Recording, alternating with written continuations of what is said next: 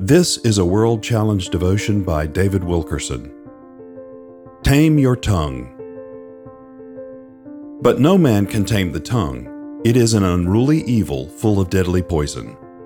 James chapter 3 verse 8. In his epistle, James is talking about the tongue of a believer. He is issuing a call to the church to gain control of their tongues before they are destroyed by them. You may ask, how serious is this matter? Can an unruly tongue really be that sinful? A loose tongue renders our religion worthless. It can make your spiritual activity useless in God's eyes. If anyone among you thinks he is religious and does not bridle his tongue but deceives his own heart, this one's religion is useless. James chapter 1 verse 26.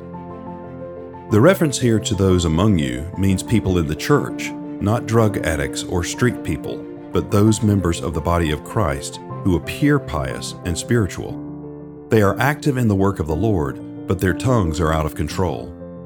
James is zeroing in on those who seem to be holy, gentle, and nice, yet who move about the church, their job, or family with acid tongues, telling tidbits of gossip or listening to it with a willing ear. They murmur and complain, and God says their religion is in vain. Beloved, I do not want to stand before the judgment seat of Christ and hear him say, David, you did mighty works in my name. Yes, you preached to countless thousands and won many to the kingdom. However, it was all for nothing. Many uplifting words came out of your mouth, but there were also bitter and envious words. You took my warnings on this matter of the tongue too lightly. You may speculate Surely God isn't so unloving that He would discount my spirituality because I said something uncharitable. I am speaking here of Christians who speak against God's people without blinking an eye.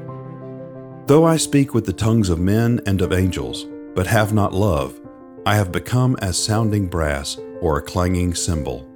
And though I have the gift of prophecy, and understand all mysteries and all knowledge, and though I have all faith, so that I could remove mountains, but have not love, I am nothing.